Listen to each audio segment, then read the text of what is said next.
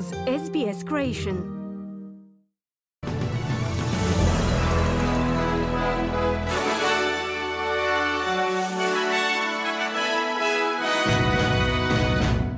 Današnjim vijestima poslušajte Izrael proglasio rat u pojasu Gaze nakon napada Hamasovih militanata na Izraelu kojima je poginulo najmanje 600 ljudi. Iz talibanske vlade su kazali da se broj poginulih u snažnom potresu koji je prošle subote pogodio zapadni Afganistan popeo na 2060 i uoči subotnjeg referenduma o uspostavi glasa australskih starosjedilaca u parlamentu, Predstavnici obiju kampanja za i protiv pojačavaju svoje napore u pokušaju pridobivanja neodlučnih birača.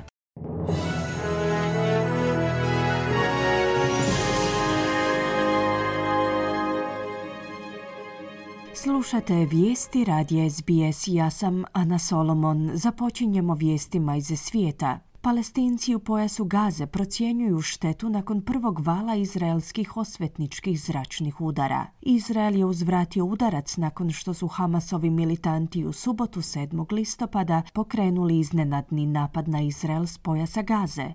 U tom napadu su sudjelovali Hamasovi napadači koji su prešli granicu i infiltrirali se u izraelske zajednice, a pokrenuta je i žestoka raketna paljba na izraelske gradove. Izraelske vlasti su izvijestile o najmanje 600 smrtno stradalih, te preko 2200 ranjenih.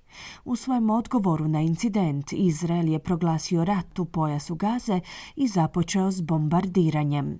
Iz palestinskog ministarstva zdravstva su izvijestili da je u međuvremenu ubijeno 370 palestinaca te ranjeno više od 2000 tamošnjih žitelja. Muhammed al-Bawab je jedan stanovnik pojasa Gaze, čiji je dom uništen u izraelskim napadima. On je kazao da je uništeni objekt udomljavao 150 članova njegove obitelji. Ono što nam se dogodilo je potpuno uništenje. Naša obitelj Albava je sačinjena od 150 članova koji su živjeli u toj zgradi, uključujući moje ujake, sestre, petero braće i druge. Svi su ostali bez doma. Svi su bili primorani preseliti se kod rodbine i prijatelja, izjavio je Albavab. Iz izraelskih obrambenih snaga su kazali da je stotine palestinskih naoružanih napadača ubijeno, te da je desetke drugih pritvoreno. Na jugu Izraela se na nekoliko lokacija i nakon 24 sata nakon napada nastavljaju borbe između Hamasovih napadača i izraelskih sigurnosnih snaga. Glasnogovornik izraelskih obrambenih snaga Daniel Hagari je kazao da su uspjeli povratiti neke lokacije. IDF forces have operated all night long in order to secure the area surrounding Gaza. Izraelske obrambene snage su čitavu noć djelovale kako bi osigurale područje oko Gaze, ubijale teroriste i preuzimale sve lokacije u borbi. Obrambene snage su uspjele preuzeti kontrolu nad točkama infiltracije iz Gaze i na izraelski teritorij. Naše vojne snage su na terenu ubile stotine terorista. U tijeku su borbe i herojske bitke za spašavanje talaca. U borbama su ubijeni zapovjednici, vojnici i građani. Jednako tako stotine terorista je ubijeno, a deseci njih su zarobljeni, kazao je Hagari. Iz Hamasa pak kažu da ne ciljaju na civile, tvrdeći da se doseljenici razlikuju od civila. Osama Hamdan, Hamasov glasnogovornik, je u svojem jučerašnjem obraćanju za televizijsku postaju Al Jazeera kazao da se doseljenici ne kvalificiraju kao civili i da ih se mora promatrati odvojeno. You have to differentiate between the settlers and the civilians. The settlers, according to the international law, they are not civilians.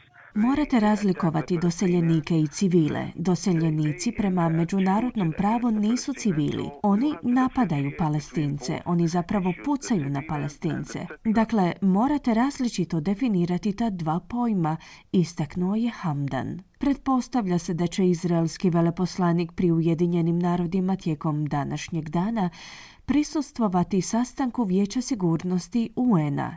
Izraelski veleposlanik Gilad Erdan se obratio novinarima okupljenima u Njorku, usporedivši napad s onim što se dogodilo prije 22 godine. This is Israel's 9-11 and Israel will do everything to bring our sons and daughters back home. Ovo je izraelska verzija 11. rujna. Izrael će učiniti sve što u njegovoj moći kako bi dovao svoje sinove i kćeri kući. Ove slike su užasne, vrlo ih je teško gledati i gotovo nemoguće prihvatiti, zaključio je Erdan. Iz talibanske vlade su kazali da se broj poginulih u snažnom potresu koji je prošle subote pogodio zapadni Afganistan popeo na 2060. U potresu i popratnim podrhtavanjima tla je ozlijeđeno 9000 osoba, a ovaj potres je okarakteriziran kao najsmrtonosniji potres u toj zemlji u posljednja dva desetljeća. Iz Afganistanske nacionalne službe za katastrofe su kazali da su zabilježena dva snažna potresa magnitude 6,3 stupnjeva po Richteru praćena snažnim naknadnim trešnjama. U potresu je uništeno šest sela, a stotine civila je zakopano pod ruševinama. Iz Ujedinjenih naroda su kazali da sa daljnjim operacijama spašavanja očekuju povećanje broja stradalih.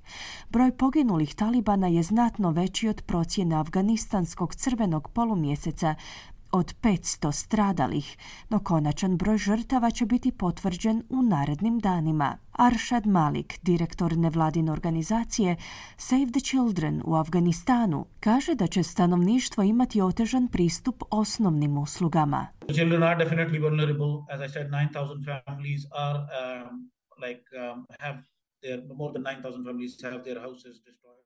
Djeca su definitivno ranjiva. Više od 9000 obitelji je izgubilo svoje domove, stoga procjenjujemo da je tisuće djece istjerano iz svojih domova.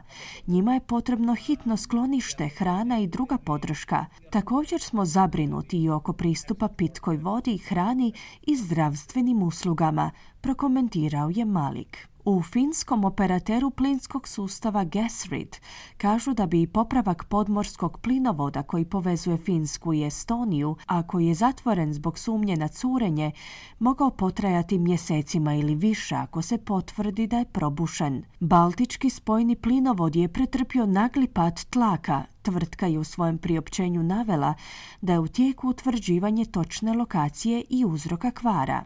Ventili cjevovoda su zatvoreni kako bi se spriječilo istjecanje veće količine plina. Slušate vijesti radi SBS, nastavljamo vijestima iz zemlje. Više od dva milijuna Australaca je već uputilo svoj glas na referendumu o uspostavi glasa australskih starosjedilaca u parlamentu.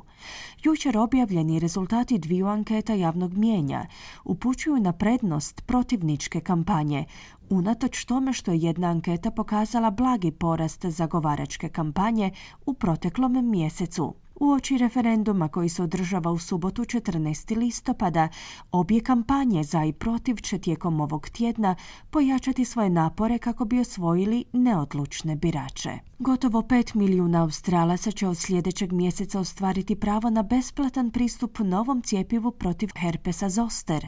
Cijepivo Shingrix pruža 10 godina zaštite i učinkovitije je od cijepiva koje je trenutačno dostupno u sklopu nacionalnog programa cijepljenja. Osobe starije od 65 godina, pripadnici prvih naroda stariji od 50 godina i osobe s oslabljenim imunitetom starije od 18 godina su među onima koji ispunjavaju uvjete za pristup ovom cijepivu. Savezna vlada ulaže više od 826 milijuna dolara za provedbu ovog programa. Znanstvenici su identificirali veliku novu prijetnju velikom koraljnom grebenu u obliku nevidljivih tokova podzemnih voda koji isporučuju hranjive tvari u štetnim razmjerima. Prekomjerna količina hranjivih tvari utječe na zdravlje grebena na različite načine, uključujući poticanje štetnog cvjetanja algi, kao i umanjivanje otpornosti koralja na izbjeljivanje, ali i smanjenje njegove raznolikosti. Dugo je poznato da je riječna voda bogata hranjivim tvarima glavni uzrok loše kvalitete vode na području grebena. No jedno važno istraživanje je nedavno pokazalo da je podzemna voda koja curi s kopna u more ispod razine mora daleko veći izvor hranjivih tvari, uključujući problematični dušik i fosfor koji se uvelike koristi u gnojivima. Znanstvenici kažu da je vrijeme da se preispitaju strategije zaštite koje su do sada bile uvelike usmjerene na rješavanje opterećenja hranjivim tvarima iz riječne vode.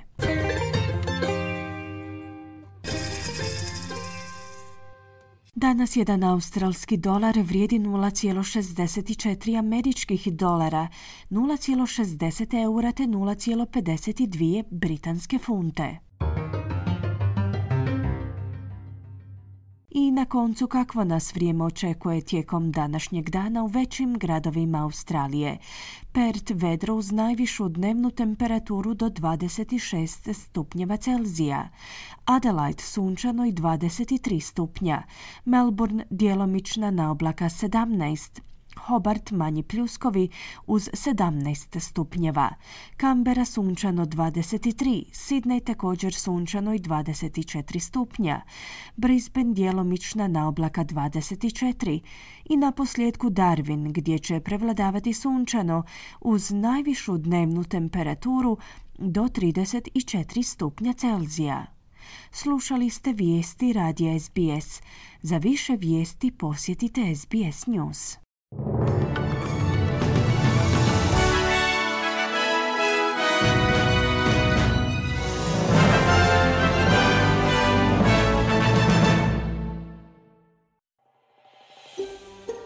Želite čuti još ovakvih tema? Slušajte nas na Apple Podcast, Google Podcast, Spotify ili gdje god vi nalazite podcaste.